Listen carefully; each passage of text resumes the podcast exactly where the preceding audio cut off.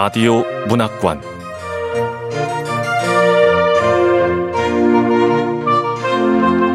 한국 단편 문학 특선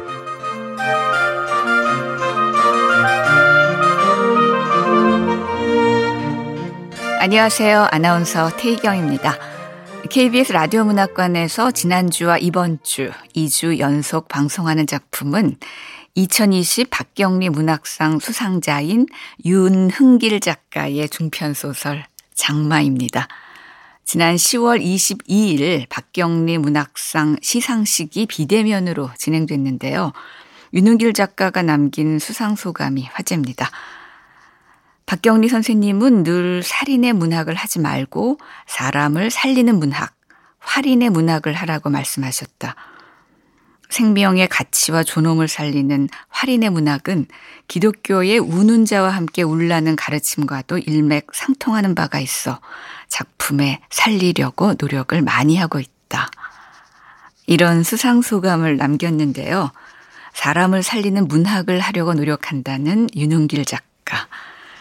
KBS 라디오 문학관 한국 문학 특선 윤은길 작가의 중편 소설 장마 그 두 번째 시간 지금 시작하겠습니다.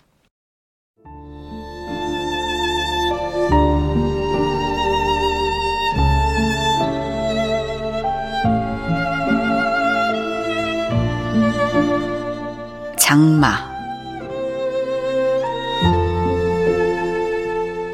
윤흥길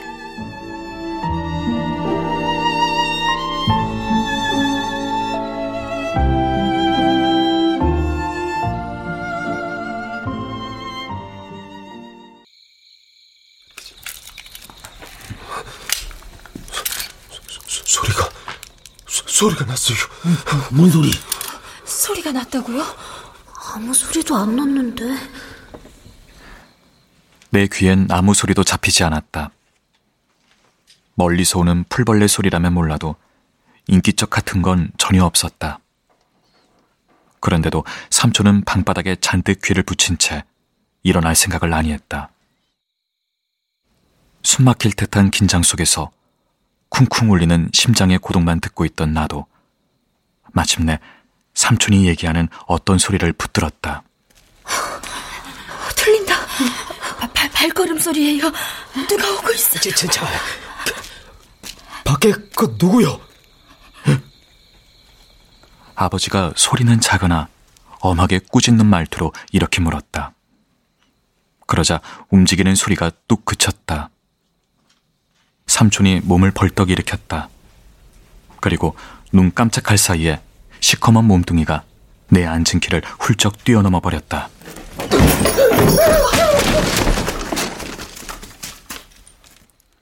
뒷문이 부서지는 소리를 내며 떨어져 나가고 삼촌의 커다란 뒷모습이 어둠 속으로 곤두박질을 했다. 어느새 삼촌은 대바 속을 빠져나가고 있었다.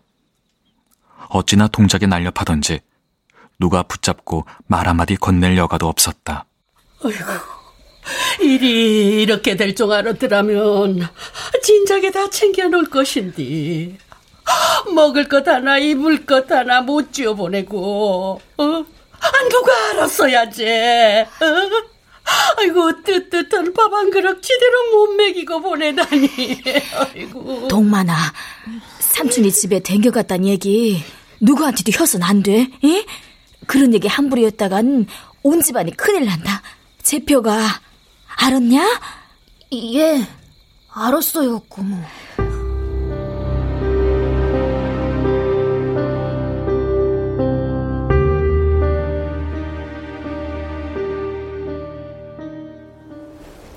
아유, 동만 아버지가 동생 때문에 잡혀간다고? 동네 사람들이 우리 집 대문 앞을 여러 겹으로 에워싸고 있었다.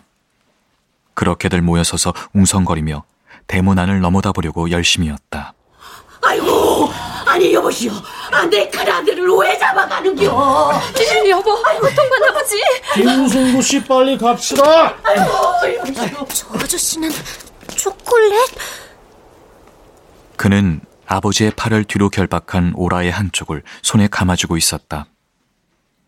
나를 보더니 그는 해벌쭉 웃으며 한눈을 찡긋해 보였다. 그제야 비로소 내게도 어떤 고통의 감정이 서서히 살아나기 시작했다.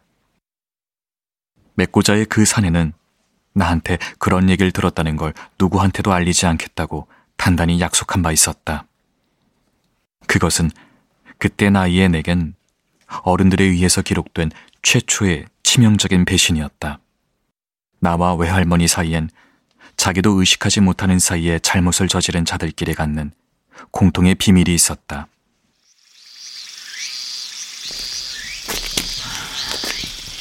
장모님, 장모님, 지 왔어요.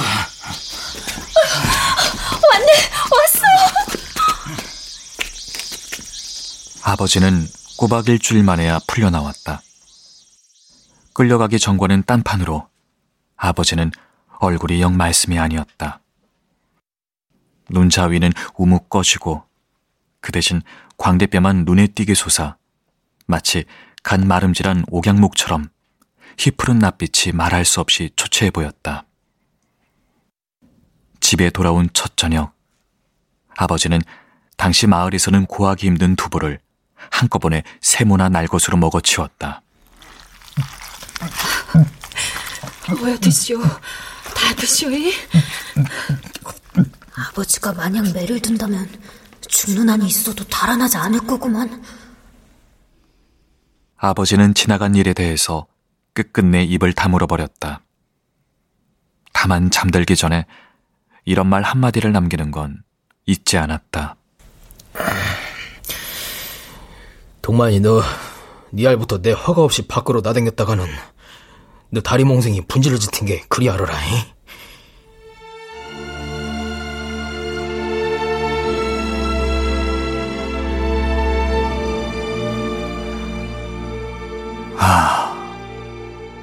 그때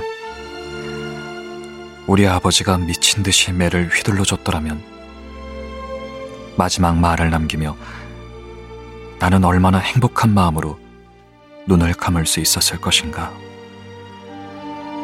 아버님, 제가 잘못했어요. 라고.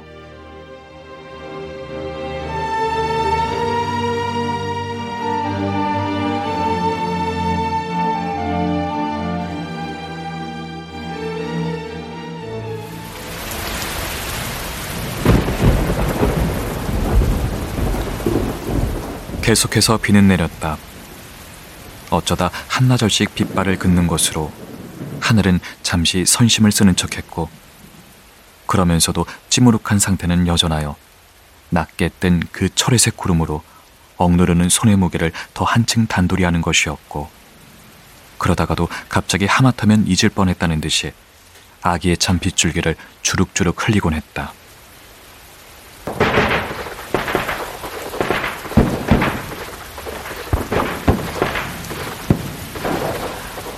우중인데도 읍내에서는 야암을 틈탄 또 한 차례의 습격이 있었다. 읍내와는 짱짱한 20리 상거인 우리 동네에까지도 콩복듯 어둠을 두드리는 총성이 또렷이 들릴 정도였다.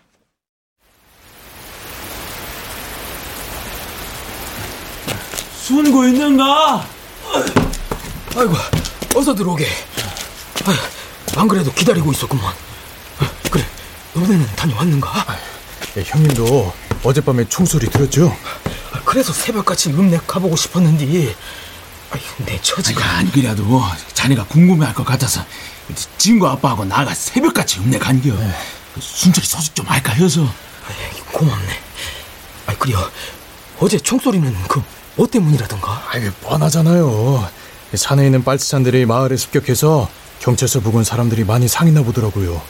아 근데 공격은 빨치산이 했는데 오히려 홍구멍 나게 당했대요 살아서 도망친 숫자가 몇 명 안 된다고 하던데요 예, 읍내 곳곳에 빨치산 시체들이 널려 있더라고요. 아휴, 거적대기로 덮어놨지만 사지가 제각게 흩어져서 뒹구는데 아이고 어떤 시신은 총을 글쎄 16방인가 17방인가 맞았더라고요. 아유. 그 시신들은 죄다 모아서 경찰서 뒷뜰 전시해 놓는디야. 연고자가 나타나면 인도해 준다는 게 빨리 가봐야 안 쓰겠나? 이? 자네가 혼자 가기 힘들면 나가 같이 가져 din게. 예? 그려. 행장을 차려 삿갓 위에 유지로 된 갈모를 받쳐 쓰고 나서는 아버지 등 뒤에서 할머니는 가소로워 죽겠다는 내색을 구태여 감추려 하지 않았다. 읍내에서 뭔 일이 벌어지든 말든 우리 순철이하고는 아무 상관이 없구만. 우리 둘째는 멀쩡하게 살아서 돌아오게 돼 있단 게. 다른 사람은 다 몰라도 할머니 혼자만은 그걸 철저히 믿고 있었다. 믿다 뿐이냐? 그날에 대비하여 사소한 일에 이르기까지 하나하나 신경을 써 준비를 게을리하지 않으며 속세로 목이 길어나게 기다리고 있는 판이었다. 할머니에겐 꼭 그럴 만한 사유가 있었다. 친정에 다니러 온 고모가 자기 이웃 마을에 산다는 점쟁이 이야기를 꺼냈다. 할머니는 어느 하루로 나를 받아 쌀말이나 머리에 얹고 기가 막히게 용하다는 그 소경 점쟁이를 찾아 나섰던 것이다.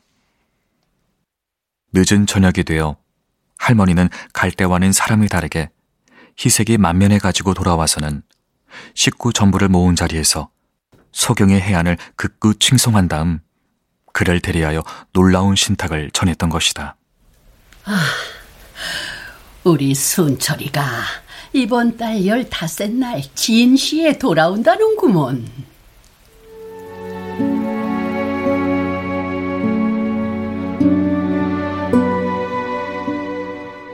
그런데 그로부터 손가락을 꼽아가며 고대하던 그날이 삼촌이 집에 다시 돌아오기로 되어 있다는 그 아무 날 아무 시가 이제는 당장 며칠 눈앞의 일로 우리에게 다가오고 있는 중이었다.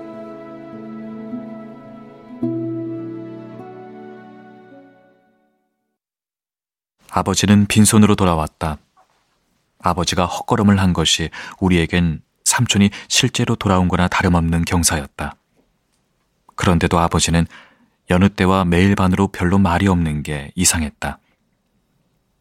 경찰서 뒤뜰에서 시체를 못 봤다는 사실에 결과적으로 삼촌의 생존을 의미하는 것임엔 틀림없다 해도 그가 겪게 될 앞날의 고초가 두고두고 마음에 걸리는 모양이었다.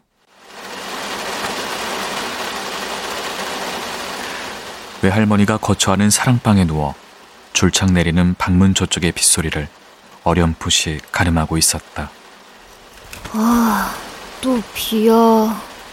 심심해. 빨리 학교 가고 싶다. 내가 바라는 건 오로지 계약뿐이었다.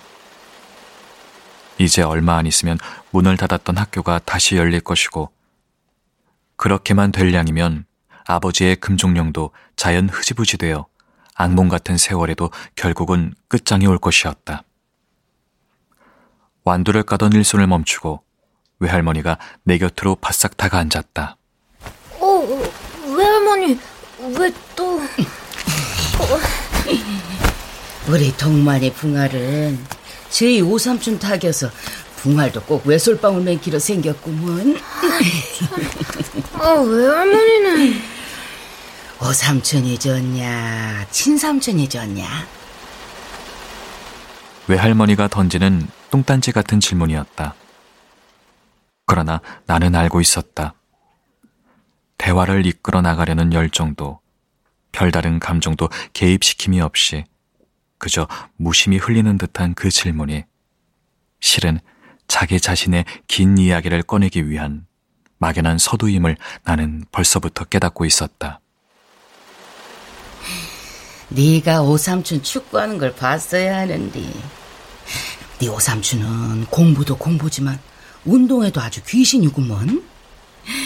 중학교부터 대학교까지 늘 선수로 뽑혀 다녔어. 내가 말이야, 네 오삼촌 축구 찬 데를 갔는데 여학생들이 때로 몰려와서 나를 시어머니 받들 듯 하더란 게. 경찰 때는 내 아들이지만 어찌나 잘났는지. 너희 오삼촌이 내지른 꽁을 안고 척쩍 문지기가 뒤로 벌렁 낮아빠지는 꼴을 봤었더라면 안에 대답하기가 수월했을 것이다. 오삼촌이 더 좋다고 말이야. 외할머니의 뇌리에서 묵은 추억들이 자연스럽게 과장되고 더러는 필요 이상으로 미화되어 나타날 가능성을 충분히 짐작한다 해도 그가 남달리 축구에 뛰어났다는 점, 그리고 주위 사람들로부터 많은 떠받침을 당했다는 것 등은 모두 어김없는 사실들이었다. 한마디로 그는 멋쟁이였다. 어렸을 때 그가 우리 집에 들러 하루나 이틀가량 묵었다 가는 걸 몇 차례 본 적이 있다. 한 번은 그가 배낭을 맨 친구들을 여러 데리고 왔다. 얘들아, 우리 누님 시어머니셔. 다들 인사드려. 안녕하세요. 아이고, 어여 들어와요. 저 사돈어른 대학 동아리 친구들이거든요. 신세 좀 지겠습니다. 지리산을 가는 길에 들렀다면서 사랑채에 짐을 푼 그들은 밤새껏 하모니카를 불고 기타를 퉁겼다. 그리고 또 한 번은 어떤 이쁜 여자와 함께였다. 난리가 나기 전에인데 그들은 외삼촌과 여자를 늘 상전처럼 공손히 모시면서 두 사람의 말이라면 죽는 신용까지 서슴치 않았다. 외삼촌 일행은 방문을 걸어 닫고 한나절씩이나 들어앉아서 자주 무엇인가를 의논하느라고 밀담을 나누었다. 외삼촌, 그, 우익 대학생 단체에서 활동 중인데, 좌익 학생들이랑 싸우다가 지금 쫓고 쫓기는 중이랴. 아, 엄마도 잘은 모르지만, 외삼촌이 뭔가 앞에서 주동을 혔나봐. 짧은 기간의 접촉을 가지면서 내가 그에게 품은 건 한 사람의 피부치로서 느끼는 친근한 정이기보다 차라리 존경심 쪽이었다. 삼촌은 외삼촌보다 세 살 위였다. 엄마, 배고파. 밥 줘. 나이는 많아도 하는 짓들이 어떻게 보면 영락없는 어린애였다. 그가 사변 전에 밀주나 밀도사를 심하게 단속해서 마을에 원성을 산 적이 있는 사람을 용케 잡아다가 족친 이야기는 인근에서 한때 유명했다. 마을 남녀노소가 모두 모인 정자마당에서 그는 무릎을 꿇린 단속반원에게 맹물을 한정없이 들이켜는 희한한 벌을 주었다.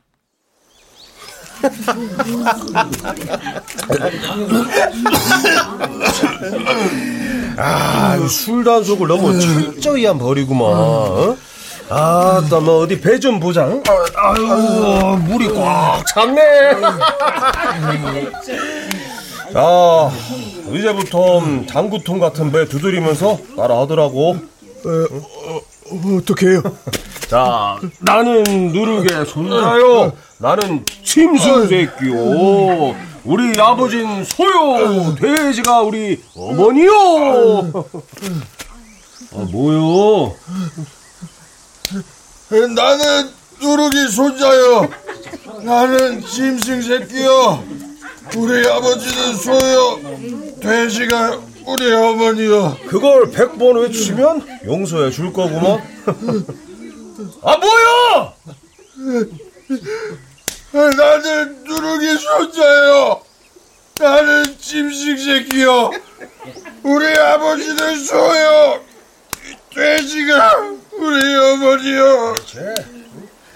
나는 누르기 손자요. 목이 쉴 대로 쉬어 진짜 소새끼의 울음처럼 꺽꺽 막히는 소리가 너무도 처량하니까 그때까지 배꼽을 쥐어가며 재미있어 하던 동네 사람들도 끝판에는 아예 웃지를 않았다.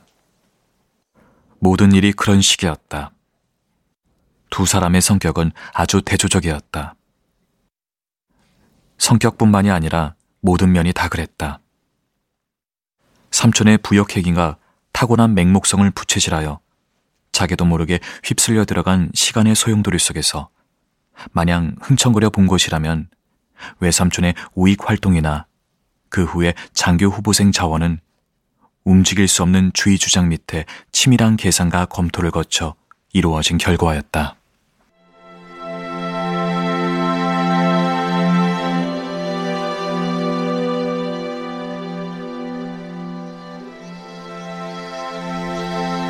내 아들은 어릴 적부터 구질털털한 걸 원판 싫어하는 아라. 죽을 때도 암에 곱게 죽었을 거야. 총알도 한 방밖에 안 맞고 딱 심장이나 머리 같은 데 맞아서 어디가 아프고 어쩌고 어쩔을도 없이 아주 단박에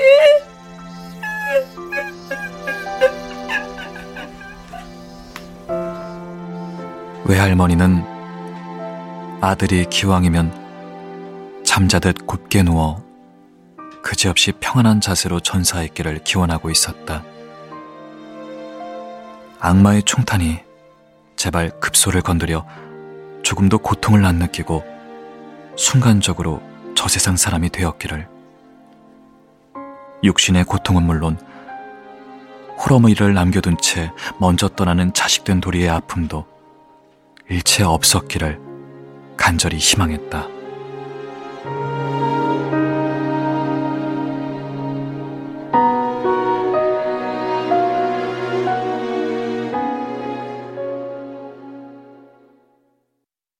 소경 점쟁이가 예언했다는 그날이 뽀작뽀작 다가오고 있었다.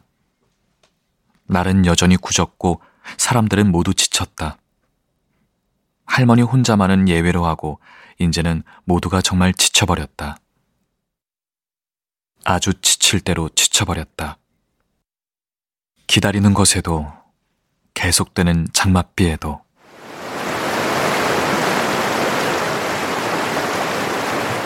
우리 마을과 강 건너 마을을 연결하는 징검다리가 물에 잠긴 지는 이미 오래전이었다.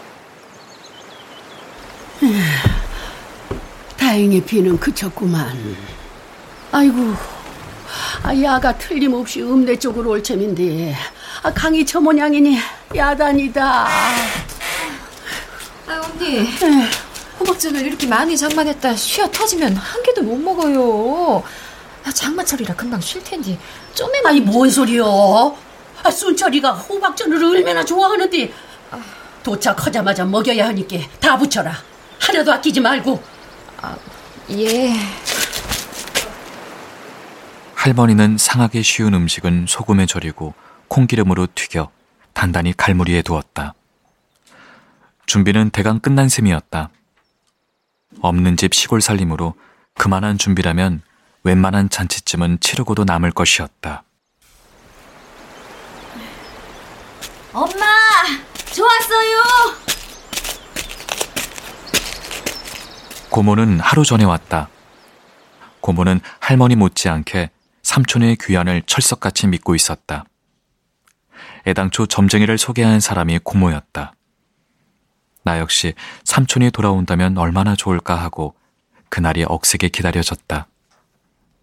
하지만 아무리 어린 소견에도 그런 일이 달이 지고 해가 뜨듯 그렇게 간단히 이루어질 것 같지 않았다. 삼촌이 온다면 도대체 어떤 상태에서 어디로 온단 말인가? 부엌에서 아버지가 어머니한테 이야기하는 걸 우연히 엿들은 적이 있었다. 지도 삼촌이 오길 누구보다 간절히 기다리지만 안 오면요. 온다 그려도 소경 점쟁이 말맨키로 니알 그것도 진시에 딱 맞춰 오겠어요? 그런 일은 아니, 낸들 몰라서 그러겠나. 임자 말대로 밤에 안 오기가 쉬울게요. 그러고 천행으로 온다 해도 엄니가 마음 잡수는 대로 일이 그렇게는 안 될 거구만. 나가 그건 자네보다 더 잘 알아. 아, 하지만 자식된 도리를 못 적었나. 호라는 대로 아니었다가 아, 무심코를 또 당할지 누가 아냔 말이오. 시방 좁게 몸살을 알아두는 것이 아, 낭중에 더 험한 일을 치르는 것보다는 낫지. 안 그런가?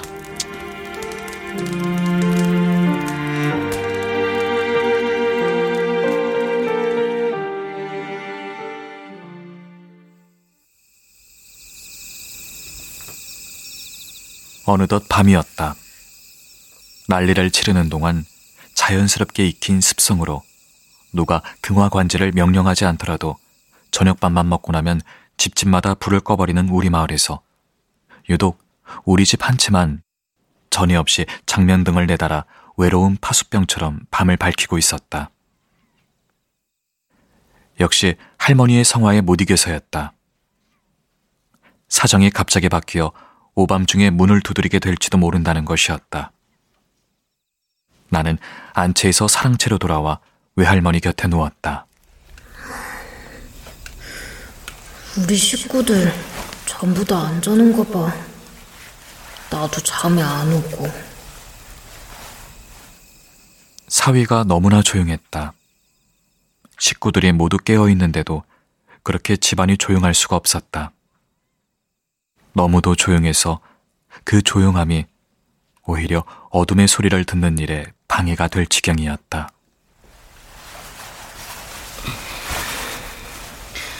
동만아, 너도 그렇게 생각하고 있냐? 네? 무슨... 이 외할매 땜시 너그 삼촌이 그렇게 되었다고 생각하냐? 어... 아니요.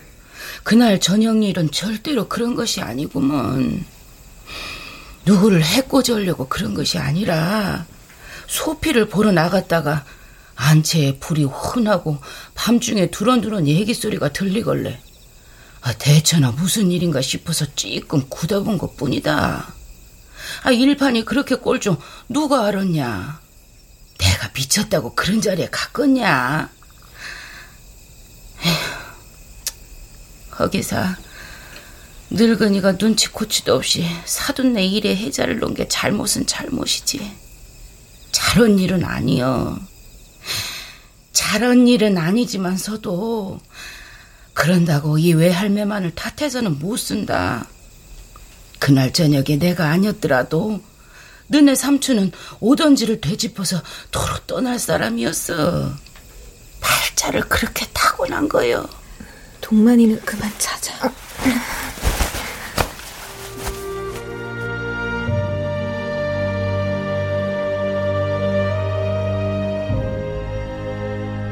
이모가 나를 가슴으로 꽉 끌어안았다. 나는 이모의 젖둔덕 사이에 얼굴을 파묻고는 매우 아늑한 기분으로 외할머니의 중얼거림을 들었다. 그러자 매를 흠칫 얻어맞고 한바탕 설게 울고 난 뒤끝인 듯 온몸이 나른한 가운데 걷잡을 수 없는 졸음이 밀려들기 시작했고 노곤한 꿈결 속에서도 이 다음에 크면 꼭 이모한테 장가를 들겠다고 생각하면서 나는 외할머니의 중얼거림에 어렴풋이 귀를 기울이고 있었다.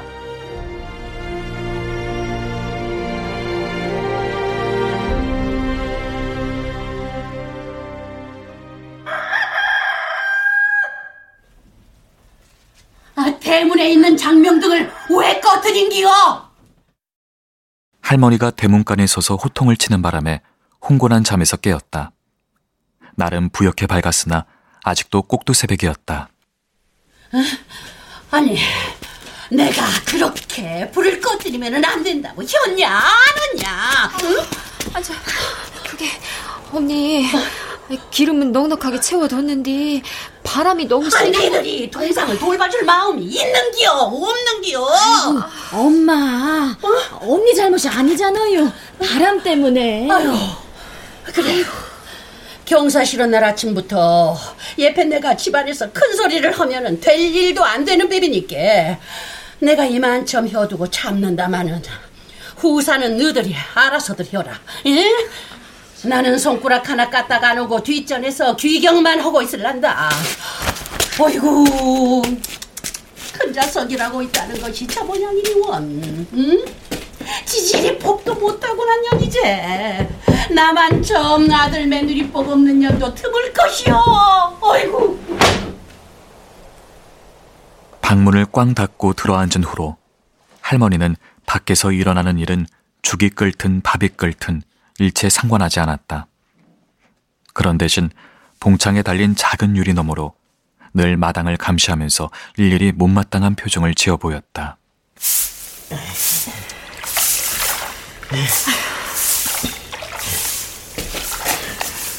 우리는 수대로 하나씩 빗자루나 연장 같은 걸 들고 나와 감시의 눈초리를 뒤통수에 느껴가면서 마당도 쓸고 마루도 닦고 집 안팎에 거미줄도 걷었다. 고모도 나오고 이모까지 합세하여 모두들 바삐 움직인 보람이 있어 장마로 어지럽혀진 집안이 말끔히 청소되었다. 하늘은 아직도 흐렸다. 오랜만에 햇빛을 볼 수 있을지 모른다고 기대했던 날씨가 아무래도 신통치 않았다. 그러나 선역 하늘 한 귀퉁이가 빠금이 열려 있었고 구름을 몰아가는 서늘한 바람이 불었다. 다시 비가 내릴 기미 같은 건 어디에도 안 보였다. 그것만도 우리에겐 참으로 다행스런 일이었다.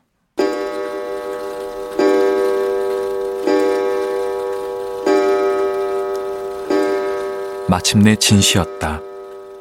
진시가 시작되는 8시였다. 모두들 흥분에 쌓여 초조하게 기다리는 가운데 자꾸만 시간이 흘렀다.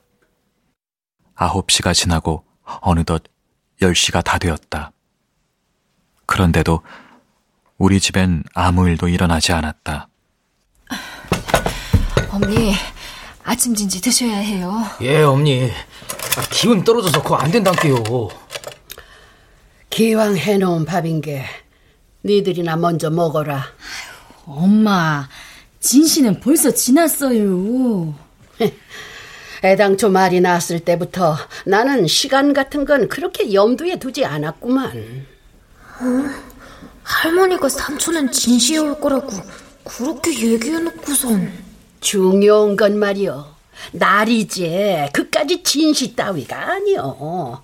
하늘이 주관하는 일에도 간혹 실수가 있는 법인데 하물며 사람이 하는 일이야 따져 뭘 하겠냐. 아무리 점쟁이가 용하다고는 해도 시간만큼은 우리 쪽에서 너그럽게 받아들여야 않겠냐? 할머니한테는 아직도 그날 하루가 창창히 남아 있었던 것이다. 어느 때 와도 기필코 올 사람이니까 그때까지 더 두고 기다렸다가 모처럼 한번 모자 겸상을 받겠다면서 할머니는 초호도 지친 기색을 나타내지 않았다.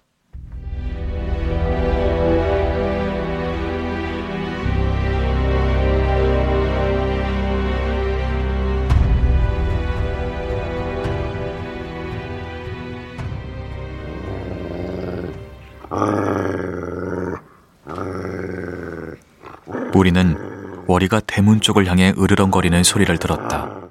그리고 이내 함성을 들었다. 우렁이다! 죽여라! 우렁이가 동만이네 집으로 들어간다!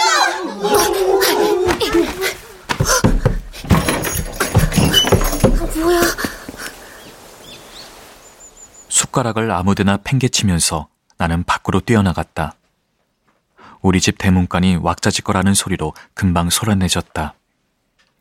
마당 한복판에서 나는 다시 기세를 올리는 아이들의 아우성과 정면으로 맞닥뜨렸다. 야, 동만아! 엄청 큰 구렁이야! 구렁이가 너네 집 마당으로 기어가고 있다고! 죽어라!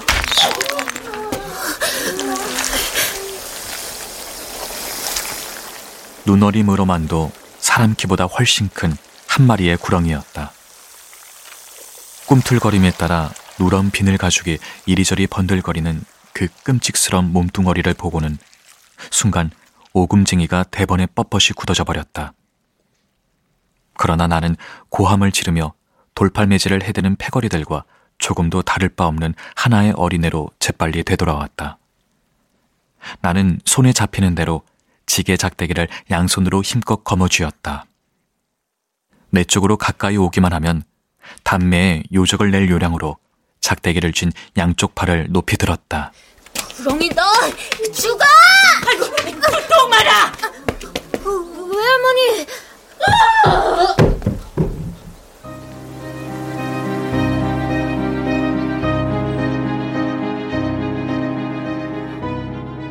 외마디 비명을 지르면서 마치 헌 옷가지가 구겨져 흘러내리듯 그렇게 마루 위로 고꾸라지는 할머니의 모습을 나는 목격했다.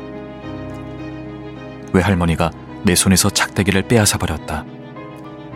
말은 없어도 외할머니의 부릅뜬 두 눈이 나한테 엄한 꾸지람을 던지고 있었다. 난데없는 구렁이의 출현으로 말미암아 우리 집은 삽시의 엉망진창이 되어버렸다. 무엇보다 큰 걱정이 할머니의 졸도였다. 아유, 언니. 엄마, 아유, 정신 차리셔요. 식구들이 모두 안방에만 매달려 수족을 주무르고 얼굴에 찬물을 뿜어대는 등 야단 법석을 떨어가며 할머니가 어서 깨어나기를 빌었다. 모두가 제정신이 아닌 그 북새 속에서도 끝까지 냉정을 잃지 않는 사람은 에오라지 외할머니 혼자뿐이었다.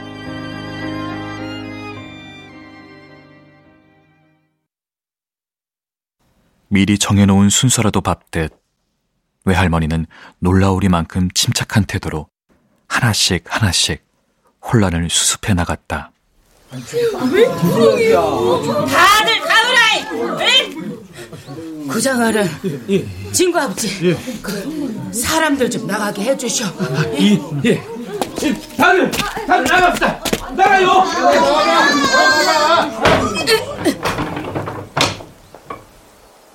외할머니는 구장어른과 친구네 아버지 등의 도움을 받아 집안에 들어온 사람들을 모조리 밖으로 내쫓은 다음 대문을 단단히 걸어 잠갔다.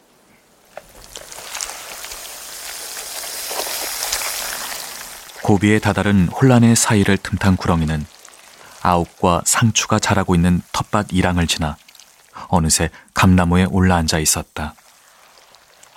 감나무 가지에 누런 몸뚱이를 둘둘 감고서는 철사처럼 가늘고 긴 혓바닥을 내고 날름거렸다. 무엇에 되알지게 얻어맞아 꼬리 부분이 거지반 동강 날 정도로 상해서 몸뚱이의 움직임과는 건널고 있었다. 그러자 외할머니는 천천히 감나무 아래로 걸어가기 시작했다.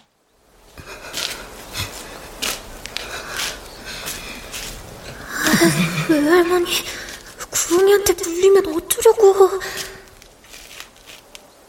바로 머리 위에서 불티처럼 박힌 앙증스러운 눈가를 요모조모로 빛내면서 자꾸 대가래를 숙여 껐득껐득 위협을 주는 커다란 구렁이를 보고도 외할머니는 조금도 두려워하지 않았다.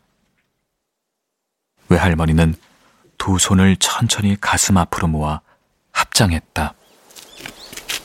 에이구, 이 사람아. 집안일이 못 잊어서 이렇게 먼지를 찾아왔는가? 어?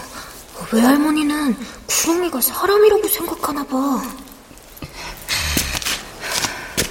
자네 보다시피 노친께서는 기력이 여전하시고 다른 식구들도 모다들 잘 지내고 있네. 그러니까 집안 일일랑 아무 염려 말고 어서 어서 자네 가야 할 띠로 가서 가야 할 띠가 보통 먼 질이 아닌데 여기서 이렇게 충구리고만 있었어야 되겠는가? 자꾸 이러면 못 쓰네. 못 써. 자네 심정은 내 짐작을 하겠네만 집안 식구들 생각도 이해하지. 자네 놓친 양반께서 자네가 이러고 있는 꼴을 보면 얼마나 가슴이 미어지겠는가. 어, 엄마, 뱀 쫓을 때 머리카락 태워 냄새 피우면 간대요. 동만이 뭐냐? 거기 가서 할머니 머리카락 좀 얻어오니라. 네, 외할머니. 할머니는 거의 시체나 다름이 없는 뻣뻣한 자세로 자리에 누워 있었다. 나는 다급한 소리로 용건을 말했다. 빗질을 여러 차례 거듭해서 얻어진 한 줌의 흰 머리카락이 내 손에 쥐어졌다. 외할머니, 할머니 머리카락이요. 이, 거기 놓거라. 불씨 담긴 그릇이에요. 언제 그렇게 준비를 해왔는지 외할머니는 도래소반 위에다 간단한 음식 몇 가지를 차리는 중이었다. 호박전과 고사리 나물이 보이고 대접에 그득 담긴 냉수도 있었다. 내가 건네주는 머리카락을 받아 땅에 내려놓은 다음 외할머니는 천천히 고개를 들어 늙은 감나무를 올려다 보았다. 자네 오면 줄라고 노친께서 여러 날 들여 장만한 것일세. 먹지는 못할 망정 눈욕이라도 하고 가서 다 자네 놓친 정성 아닌가? 내가 자네를 쫓으려고 이러는 건 아니네. 그것만은 자네도 알아야 되네. 냄새가 나더라도 너무 섭섭다 생각 말고 집안 일이랑 아무 걱정 말고 먼 걸음 부대 편안히 가소.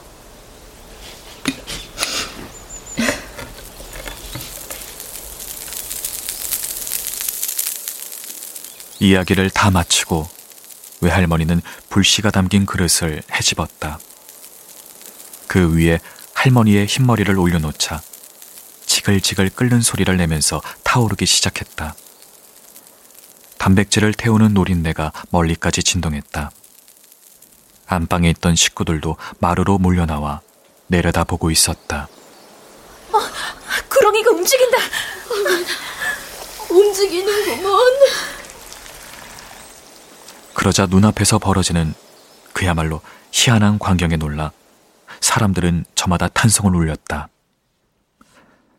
외할머니가 아무리 타일러도 그때까지 움쩍도 하지 않고 그토록 오랜 시간을 버티던 그것이 서서히 움직이기 시작한 것이다. 감나무 가지를 칭칭 감았던 몸뚱이가 스르르 풀리면서 구렁이는 땅바닥으로 툭 떨어졌다. 떨어진 자리에서 잠시 머뭇거린 다음 구렁이는 꿈틀꿈틀 기어 외할머니 앞으로 다가왔다. 외할머니가 한쪽으로 비켜서면서 길을 터주었다.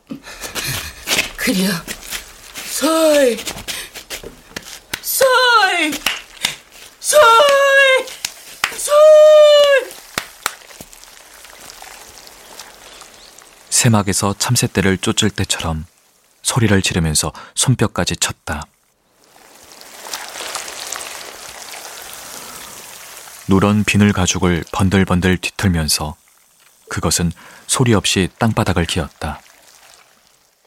몸뚱이의 움직임과는 여전히 따로 노는 꼬리 부분을 왼쪽으로 삐딱하게 흔들거리면서 그것은 방향을 바꾸어 헛강과 부엌 사이 공지를 천천히 지나갔다.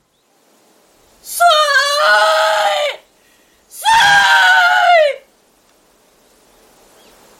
외할머니의 쉰 목청을 뒤로 받으며 그것은 우물 곁을 거쳐 넓은 뒤란을 어느덧 완전히 통과했다. 다음은 숲이 우거진 대밭이었다.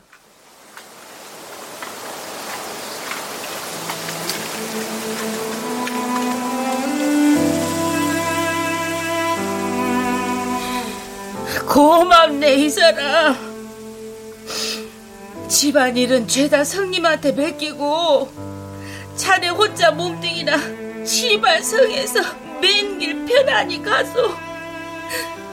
뒷일은 아무 염려 말고 그저 편안히 가소. 정말 고맙네 이 사람아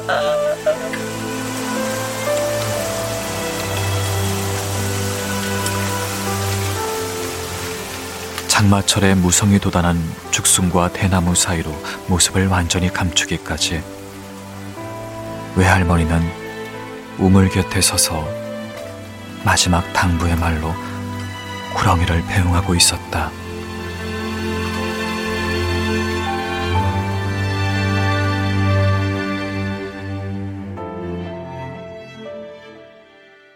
이웃마을 용상리까지 가서 친구네 아버지가 의원을 모시고 왔다. 졸도한 지 서너 시간 만에야 겨우 할머니는 의식을 회복할 수 있었다. 갔냐?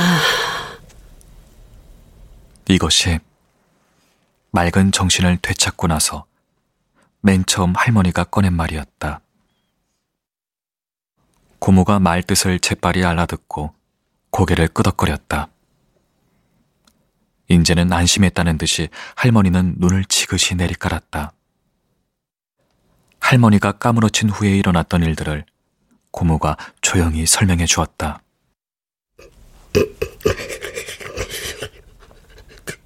그런 일이 있었구만.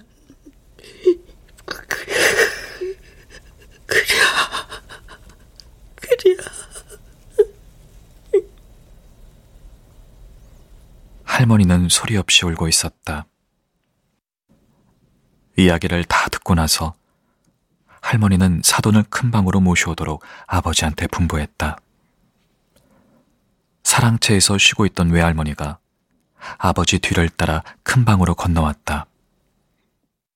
외할머니로서는 벌써 오래전에 할머니하고 한달 있기 단단히 버린 이후로 처음 있는 큰 방 출입이었다. 고맙소. bil 싫은 말씀을 다. 이, 야한테서 야근은 다 들었어. 아니, 내가 당해야 할 일을 사분이 대신 맡았구려. 아이고, 그 어머니를 다 치르느라고 얼마나 수고 싫었을꼬.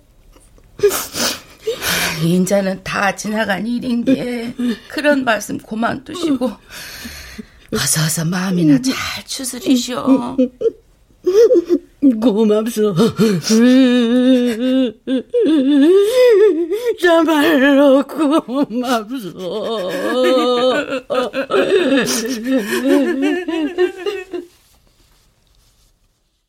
할머니가 손을 내밀었다. 외할머니가 그 손을 잡았다. 손을 맞잡은 채 두 할머니는 한참 동안 말을 잇지 못했다. 그러다가 할머니 쪽에서 먼저 입을 열어 아직도 남아있는 근심을 털어놓았다.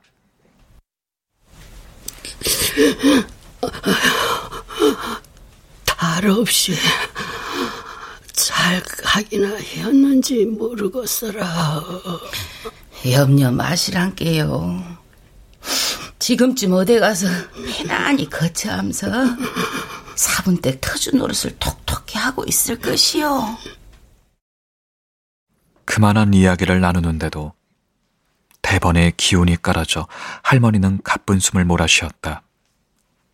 그날 저녁에 할머니는 또 까무러쳤다.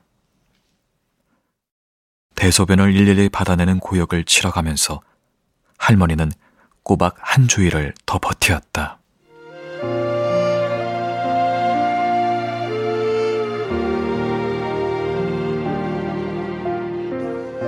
안에 있는 아들보다 밖의 아들을 언제나 더 생각했던 할머니는 마지막 날 밤에 다 타버린 촛불이 쓰러지듯 그렇게 눈을 감았다. 할머니의 긴 일생 가운데서 어떻게 생각하면 잠도 안 자고 먹지도 않고 그러고도 놀라운 기력으로 며칠 동안이나 식구들을 들볶아대면서 삼촌을 기다리던 그 짤막한 기간이 사실은 꺼지기 직전에 마지막 한순간을 확 타오르는 촛불의 찬란함과 맞먹는 할머니에겐 가장 자랑스럽고 행복에 넘치던 시간이었나 보다.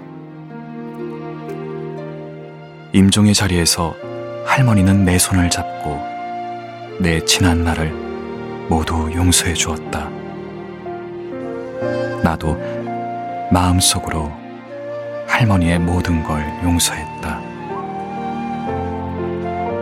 정말 지루한 장마였다.